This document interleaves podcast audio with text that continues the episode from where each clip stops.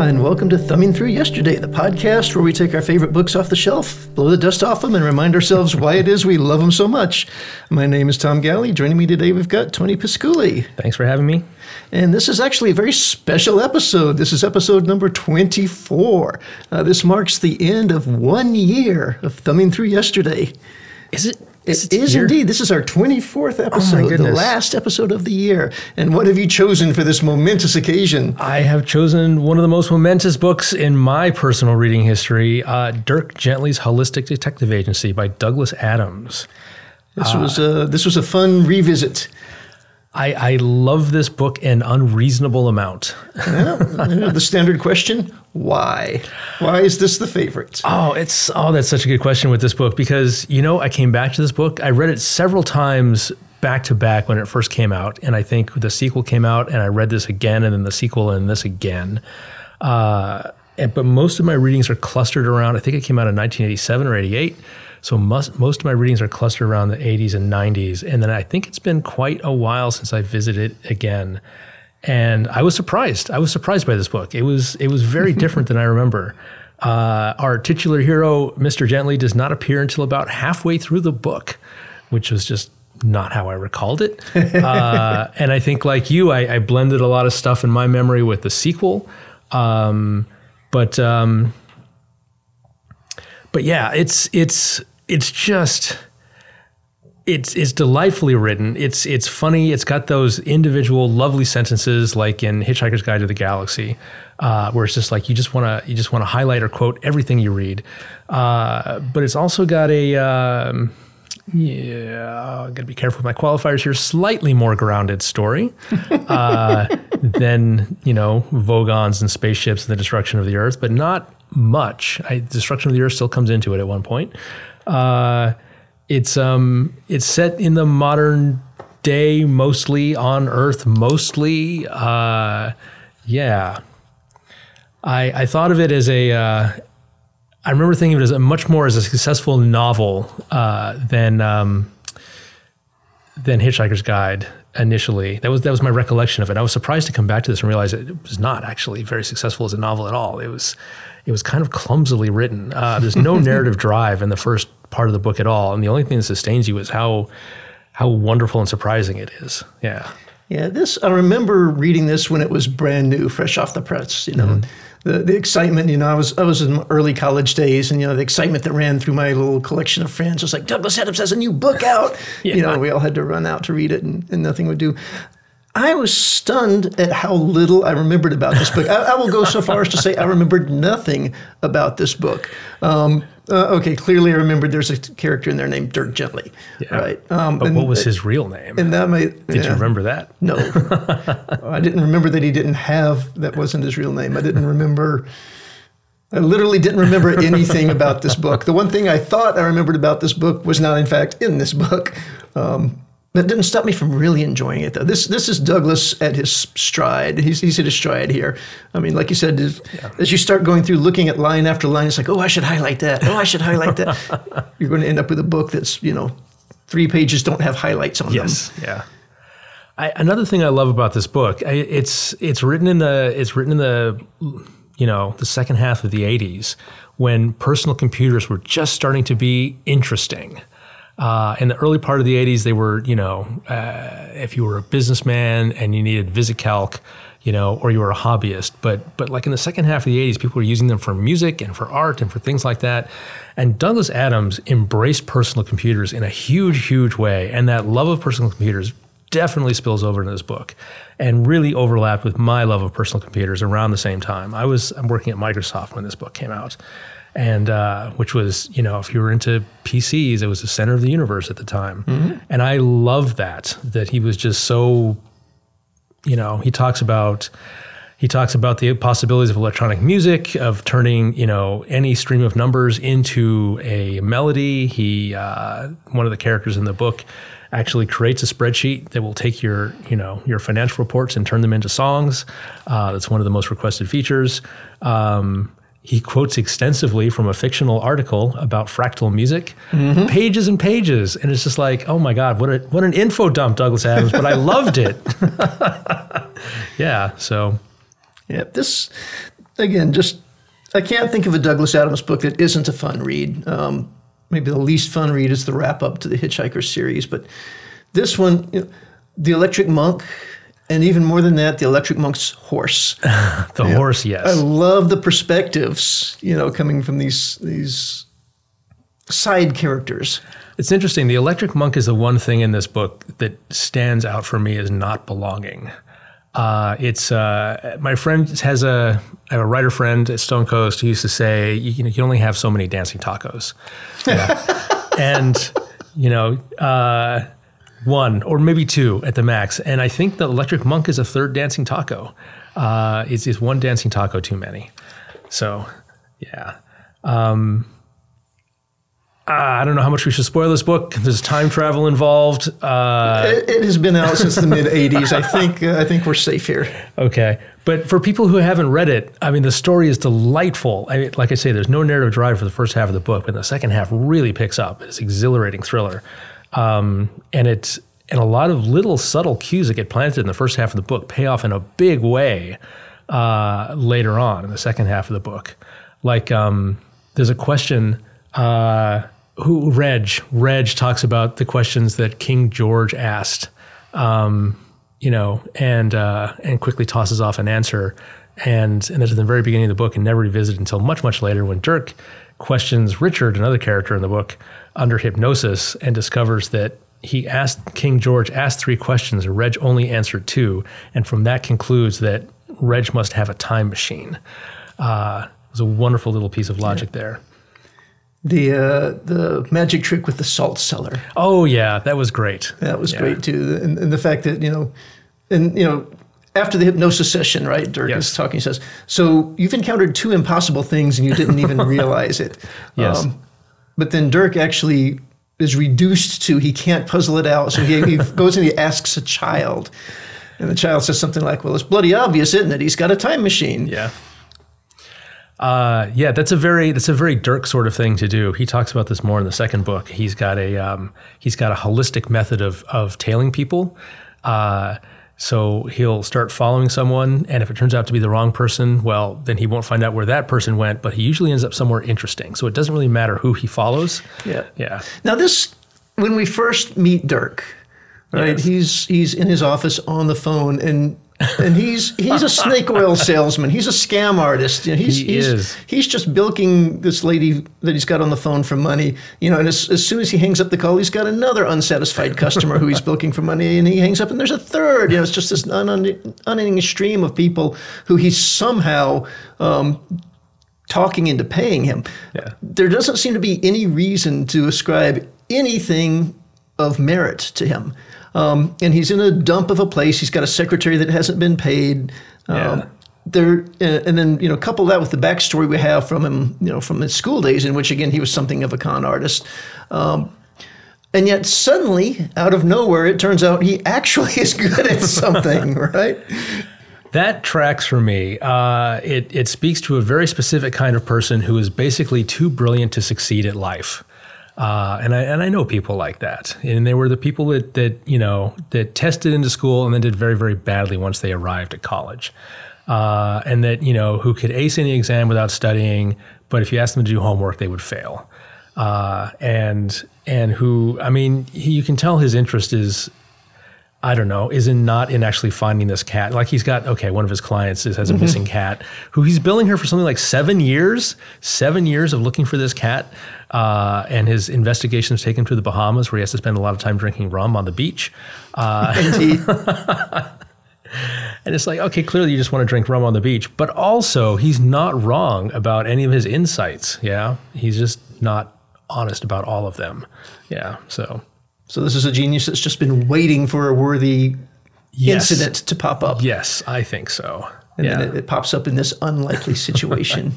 yes. Uh, let's see. I highlighted. I highlighted one of my favorite things just because this one was too great not to highlight, and it's not just a clever quote. Um, and this is the great example of of, of the horse. Uh, uh, Reg Reg is going to check on the noise upstairs or, or mm-hmm. adjacent, mm-hmm. Uh, and he says, um, you know, uh, something. Uh, oh, where's the setup for this? Yeah. What I must ask you is this. When I come back down these stairs, always supposing, of course, that I do, then if my behavior strikes you as being in any way odd, I appear not to be myself. You must leap on me and wrestle me to the ground. Do you understand? You must prevent me from doing anything I may, I may try to do. And Reg, we don't know this yet. This is actually one of the one of the issues I have with this book. I love this book, but there is an issue here, and there's some intellectual leaps. You have to be pretty clever at piecing together retroactively. Reg is talking about the fact right now there's a ghost who has tried to possess him, but we mm-hmm. don't know that yet. So then Reg comes back down the stairs and says, It's all right. It's just a horse in the bathroom. Richard leaped on him and wrestled him to the ground. but there Yep. was a horse in the bathroom. But There was indeed a horse in the bathroom. He wasn't possessed by a ghost. Uh, a horse came from another planet. yeah, so As I recall, it was pretty content to be in the bathroom. it was. It liked it liked not having an electric monk on its back. Yeah, I did not like having to deal with the electric monk. Yeah, so I mentioned the electric monk, probably my least favorite aspect of this book, and I and I keep trying to think about. This hasn't been made into a movie. It's been made into a TV show, which I only watched the first episode of and didn't care for. Have you watched the TV show? I have not. Okay. But you know the the attempts at bringing Douglas Adams to the screen. Um, I mean, the the BBC TV series is the closest anybody's come to successful. Yes. Uh, the the other attempts should just have never been made. Yeah. Um, the most recent Hollywood feature emphatically pointed out here should not have ever been made. I, I tend to agree. It had moments. I liked Bill Nighy as Slartibartfast. I liked uh, Sam Rockwell as Zaphod, but um, but all the rest of the movie was a Yeah, disapproved of the two heads. Yeah. Disapproved of what they did to Marvin. yeah. Disapproved of the fact that John Malkovich had anything to do with the movie. But I think this could be a more successful movie because of its setting, because it's more grounded. Uh, it would take. It couldn't be a big Hollywood movie. I mean, if you made it a two hundred two hundred million dollar budget, it would fail. But if you gave it to an indie director who was just Yeah, going to like make it for twenty million with some, I mean, there's there's so much delightful uh, the the language, the descriptions, and uh, I've got a you know, uh, it's Adams. go, go. Um, we're we're just getting a description of two people that are wandering around the campus. Mm-hmm. Um, the other was small, roundish, and moved with an ungainly restlessness, like a number of elderly squirrels trying to escape from a sack. His own age was on the older side of completely indeterminate. If you picked a number at random, he was probably a little older than that, but, well, it was impossible to tell. I mean, and yeah, yeah, it's great. The whole book is just just full of that. yeah, and, and all of that delicious language d- disappears, right? All, all of that. I mean, you, you'll get some out of the characters' mouths, but Yes. there's there's no way you could take that description and put that figure on the screen. You know? No, but I think there's enough. Like for me, Hitchhiker's Guide to the Galaxy really relies on that. It, that if, if you strip away the language, the story is ultimately kind of weirdly unsatisfying as a story. Yeah, I mean it's a fun story, but it doesn't. It's just it's just a bizarre science fiction story. Whereas this is an amazing story, and in fact, I think could be improved because I I do have my issues with the with the structure of this story. I, I have some questions to get to on that point. Oh, okay, go for it. Well, no, I I don't want to But I, I think anything you're saying here. I think uh, I think it could be an excellent movie. I think you know you'd lose a lot of that description, but it's always there for people to come back and read the book. You know, people like you see a movie and go, ah, I must read the book, and they will be delighted and rewarded. this is so much better than what I just spent two hours of my life on. but uh, but at the same time, I think I think the story here is fascinating as a story, uh, and I think um, and I think the story could be improved if someone took another pass at it. Uh, it could just be a little bit more. Uh, a little bit more linear, a little bit better supported, and one fewer dancing tacos. Yeah. so, I'm trying to remember if the Electric Monk actually brings anything important in the story. It's, it's been a few weeks he since I read it. he kills uh, Gordon Way. So yes, he does Yes, in fact yeah. bring something very important to the story there. Although Gordon Way is barely in the book. yeah, but without Gordon Way, we don't have the uh, the threat. Yes. Yeah. Um, and he also delivers the horse to the bathroom. So, Yeah, yeah. Probably have done without that. Yeah. But so the uh, I'm not convinced that the end works. From a time travel paradox causality standpoint, I'm not at all sure that simply going back and messing with Coleridge's mind before he gets to write his poems down in any way trumps the fact they have already taken the reincorporated ghost back to the dawn of life on Earth to undo his mistake, which may or may not have caused life on Earth, which was a Doctor Who episode, the Jagaroth. Interesting. Interesting. I really want to go back and see which of those came first at some point. Um, All right, so I mean they've they have the, the ghost has is possessed Yep. Gordon Way. Yep.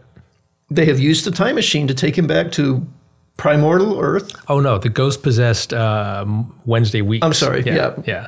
Gordon, uh, Gordon's dead. Wednesday, right?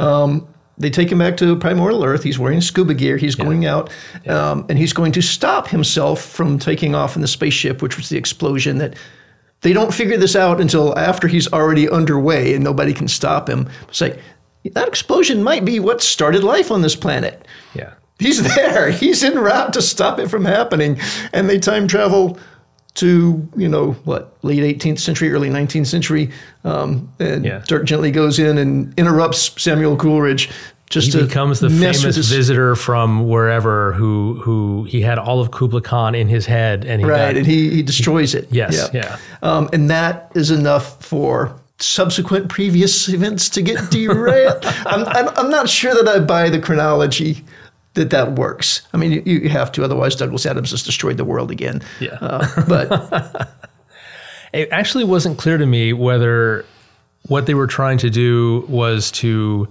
uh, whether they believed that that explosion started life on Earth, or whether if they didn't explode, they were going to conquer Earth and just settle it. That they there was a there was an allusion to that at one point. They said they weren't stopping here to get resources; they were stopping here because this was the planet they wanted. And so, if they hadn't blown up, if they stopped that explosion from happening, those people would have just taken over the Earth, and life never would have arisen because it would have been Right. them instead.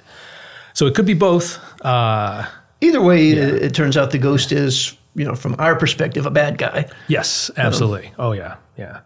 As is as is Wednesday. He's Yeah. a bad person. He's weak and bad.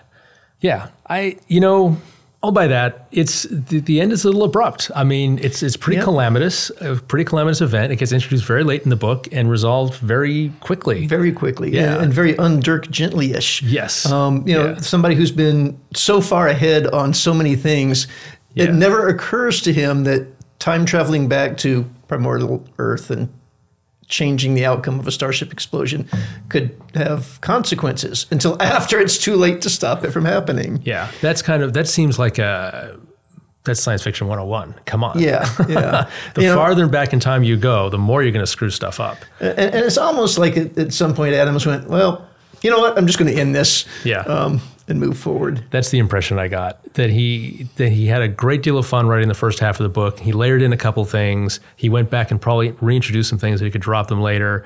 And he like, oh my god, I'm at the end. Uh, and then this happened. But oh, This happened. Boom. Yep.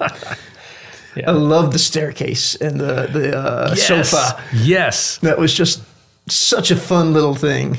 That is actually so. Uh, so Richard, the software employee, has a has a sofa that he tries to have delivered, and it gets stuck in his stairwell, and no one can move it. And so, because he's a programmer, he writes a program uh, to to model this sofa and his stairwell to see if there's any possible way to get it out. And not only is there no possible way to get it out, there's no possible way to get it in. Uh, and then it turns out the time machine is the answer again. But but that little episode that is so Douglas Adams.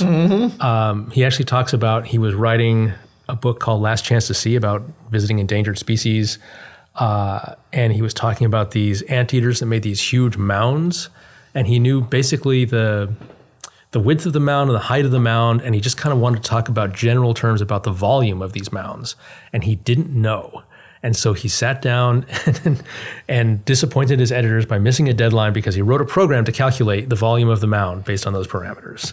Yeah, so very Douglas Adams. Yep.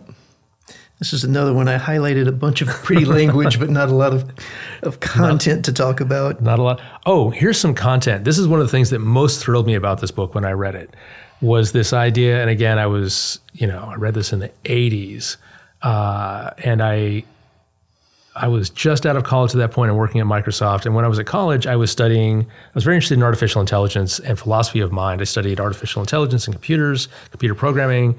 I took philosophy of mind. I studied linguistics. That language is a very important part of intelligence. Uh, so that was, I was kind of steeped in that stuff for my undergrad. and then you know had to sort of dispense with it all when I got a real job. But but he talks about this idea of of consciousness and and how much you are in control of your own mind, uh, and that was fascinating to me. And you know, there's this idea that. Uh, that we don't. A lot of the decisions we make are not conscious decisions. We rationalize them after the fact. That some other part of our our bo- our mind, our mind body outside of our cortex is making decisions, and then when we query our cortex to find out why we did them, it just generates a plausible answer that has nothing to do with anything. It's just plausible, and that's the basis for this um, for this, this possession. If you get possessed by a ghost, you rationalize all these bizarre actions that the ghost is making you do.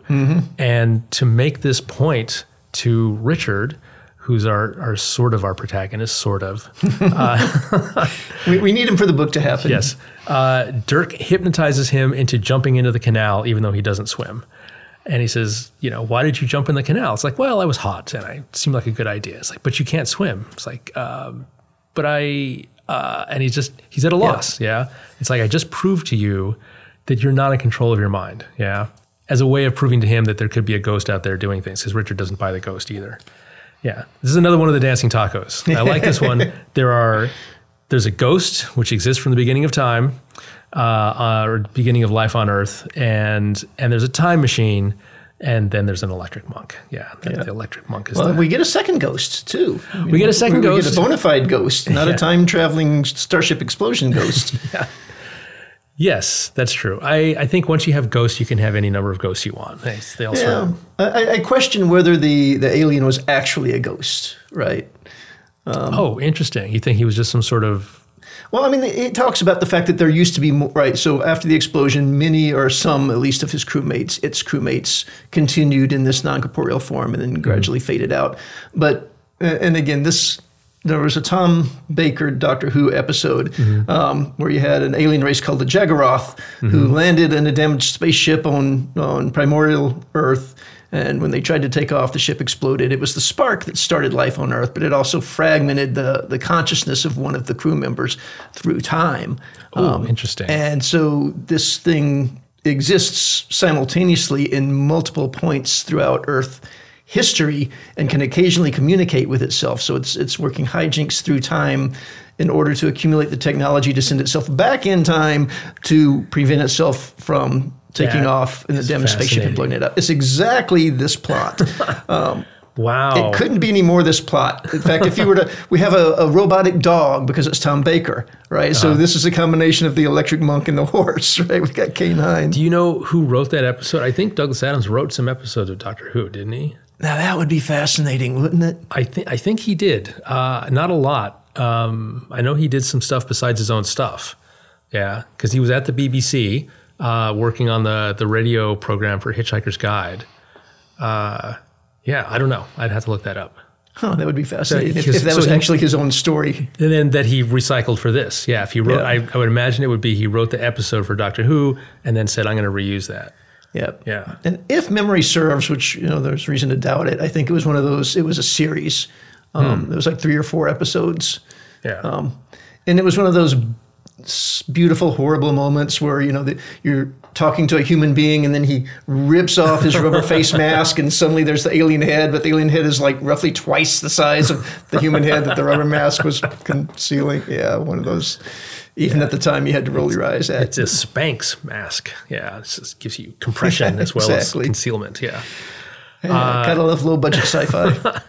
So he also does. It's not quite that, but he also has that same plot in Hitchhiker's Guide to the Galaxy in the second and third books, where Ford and Arthur go back in time to primordial Earth, and the Golga Frinchens Ark B has landed on Earth and started. Uh, they're the origin of humanity. right. Yeah, it's the Golgafrinchans. I forget their name. That sounds like a good Douglas Adams name. The, the useless ones Yeah. from Ark B, the telephone polishers. Yeah, it's all humanity is descended from telephone polishers. the captain in the bathtub. which is a dig at himself. I don't know if you know this about Douglas Adams. Uh, he frequently talks about taking long baths as a way of one procrastinating and two trying to generate ideas. Oh no, I did not know that. Yeah, he talks about ideas being uh, one bath ideas or two bath ideas. Uh, it's like Sherlock Holmes. It's quite the three pipe problem. yes, exactly that. So anyway, so when, when I was saying I, I- I don't know that the alien counted as a proper ghost. Ah, Probably yes. what's in my head is this idea of the uh, the Doctor Who episode where this explosion fragments somebody's consciousness and, and redistributes it through time. Um, I'm thinking of it as an artifact, like a Star Trek based artifact of a warp field explosion, Mm-hmm. rather than a genuine out of body soul walking the earth ghost. Which the other one is actually a genuine soul out of the body. Yeah. Watch himself get shot in the chest by a shotgun. Yeah. Which that was weak, by the way. Having having the uh, the groundskeeper tell the electric monk to go shoot off. Yes. I, that I that was that. was just weak. I hate that. Um, the fact that he used that expression, which uh, I don't know, I'm not a Brit, but I don't think it's a real expression. Um, and even if it is, I don't think that the electric monk would interpret it as let me find somebody that has a firearm, steal it, hide myself in an unlikely spot for anyone to discover me, wait till somebody does discover me, and then kill that person. Yeah, yeah, yeah. I the, the Electric Monk is very unsatisfying to me. The only there's one thing I like about the Electric Monk, which is uh, they talk about him as a as a labor saving device. So you have microwaves that that cook the food for you. That you're too busy to cook yourself. This, I think, is even better than the Electric Monk. Video recorders watch tedious television for you, save you the bother of looking at it yourself. And electric monks, they believe things for you, so you don't have to bother believing things. See, actually, I like that concept. I like the electric monk as an idea. Yeah. Um, and I recall liking things about the ele- electric monks I was reading. I didn't don't remember any specific moments, you know. But the the quandary that it lived in is, you know, I believe this thing, and even though I'm believing it, I somehow know that it's going to end up not being true, and I'm going to have to move on and believe something else. Yes. But he, he it gets used clumsily. Yes, it's Um, and it, it's yeah, it's a clumsy plot device, and it, it- I don't think it fits with the tone of the rest of the book. I think the time machine fits in very neatly. I also think you know the the primordial ghost doesn't fit in very well with the rest of the book. Uh, I think of all the the weird plot threads in this book, that's the least well threaded. Uh, it it comes in it comes in pretty early. It's definitely meant to be there. It's, it's actually one of the prologues, which is another thing we could talk about. This book has too many prologues. It's like it really takes a long time to get going. It's just so much fun that you don't care, but it, mm, narratively, it takes a long time to get going. Um, so it's there from the beginning. It's it's an initial seed that it's, it has to be there, but at the same time, it's it's just I don't know. It's kind of clunky. yeah. Now, Dirk, as far as I can tell, the one genuine ability he has is that awareness of his own consciousness thing. Yeah, Um, you know, and we talked about this when he, he demonstrated, you know, he hypnotized the guy to go jump in. The the fact that he jumped into th- that he realized he was doing things and he didn't understand why he was doing them, and he made that intuitive jump to what's trying to drive me. yes. He actually has a line to that to that effect where he where he announces loudly Yeah. in a in a room he says i am the master of my own mind and i will you know i will resist any attempts at takeover uh, yeah And then he erases the voicemail message from the one from the other ghost. Um, From Gordon, Gordon, yeah, from yes. Gordon's ghost. Gordon that went through so you know, and, and we sympathize with his pains as he's Yes. he's trying to figure out how to communicate, and he finally manages to knock a phone off the hook and dial his own number and leave a message, and Dirk gently erases it. yes so i have to say this doesn't get a lot of play in the book it just kind of goes almost unnoticed but that is the bleakest picture of the afterlife i have ever read It is awful. it is horrible Yep. uh, and and this gets tossed off in the end. If this the primordial ghost, if in fact he is a ghost, talks about the excruciating pain and loneliness of being the only living thinking thing on Earth for billions of years. Yep. And at the end of the book, they send him back to do it again. He's going to go through that same pain again. So yeah, that's horrible. it is. Yeah. And we don't. Do we ever get any resolution with Gordon's ghost, or do they just just, No, just, just stop just- talking about it? just it? stop talking about it. That's it. what I thought. There, there wasn't an end to that, or maybe there was. I don't recall. I don't recall one. There are some loose threads in the book. Yep. Yeah. We get a resolution to the sofa, it gets sawed up by the police, carted out. But it doesn't because they go back with the time machine and Oh, open the fix it. door so that they can get carried up into his. Oh no, that's how it gets stuck in the first place. No, that's how they got it unstuck. That's how they get it unstuck? That's how they got it unstuck. So while they're at, waiting around at Coleridge's house for Yeah. Dirk Gently, right? The the Reg is the one with the time machine. Reg is the one with the time machine. Yeah. disappears because when they you know, when, when they see him next, he's got, you know, three months worth of beard. Yes, yeah. But amongst the things he did while he was out, you know, copying Bach and, or, and whatnot, I love that. he landed in that stairwell so he could open the door and the movers used that so they could actually get the couch up the stairs. I, stairs. I think I, I think you might have misread that, or maybe I did. Uh, let's see where that is. Because it was, it was in that triumphant resolution portion of the book that he talks about doing it. So Yes. Uh, so there is definitely a moment where the police saw up the couch, and that could have been undone by going back in time. But I believe that's how the couch gets stuck in the first place because the movers are trying to get it up, and they can't get it around the bend. And they open that door, and they just go oop, and now they have to round the bend, and then that's how it gets wedged in an impossible place. Huh. Yeah. Maybe I did read that. Oh, Yeah. I'm going to have to go back and look at that and Yeah. see. So that's why that's why it can't. So that's why when he models it, it's like the couch cannot be there because there's no way physically for it to have gone from either end to this place. And the answer is there was a door there, very very briefly, where there was room for it to get around that corner and then get completely wedged. Yeah, Well, that's even funnier. it is. it is. It's delightful. But it was. I will It be was. like the monk. I'll choose to believe it this way now. Go back and read it for yourself because I think it's fun and it's one of my favorite parts of the book, honestly, because it's so well set up.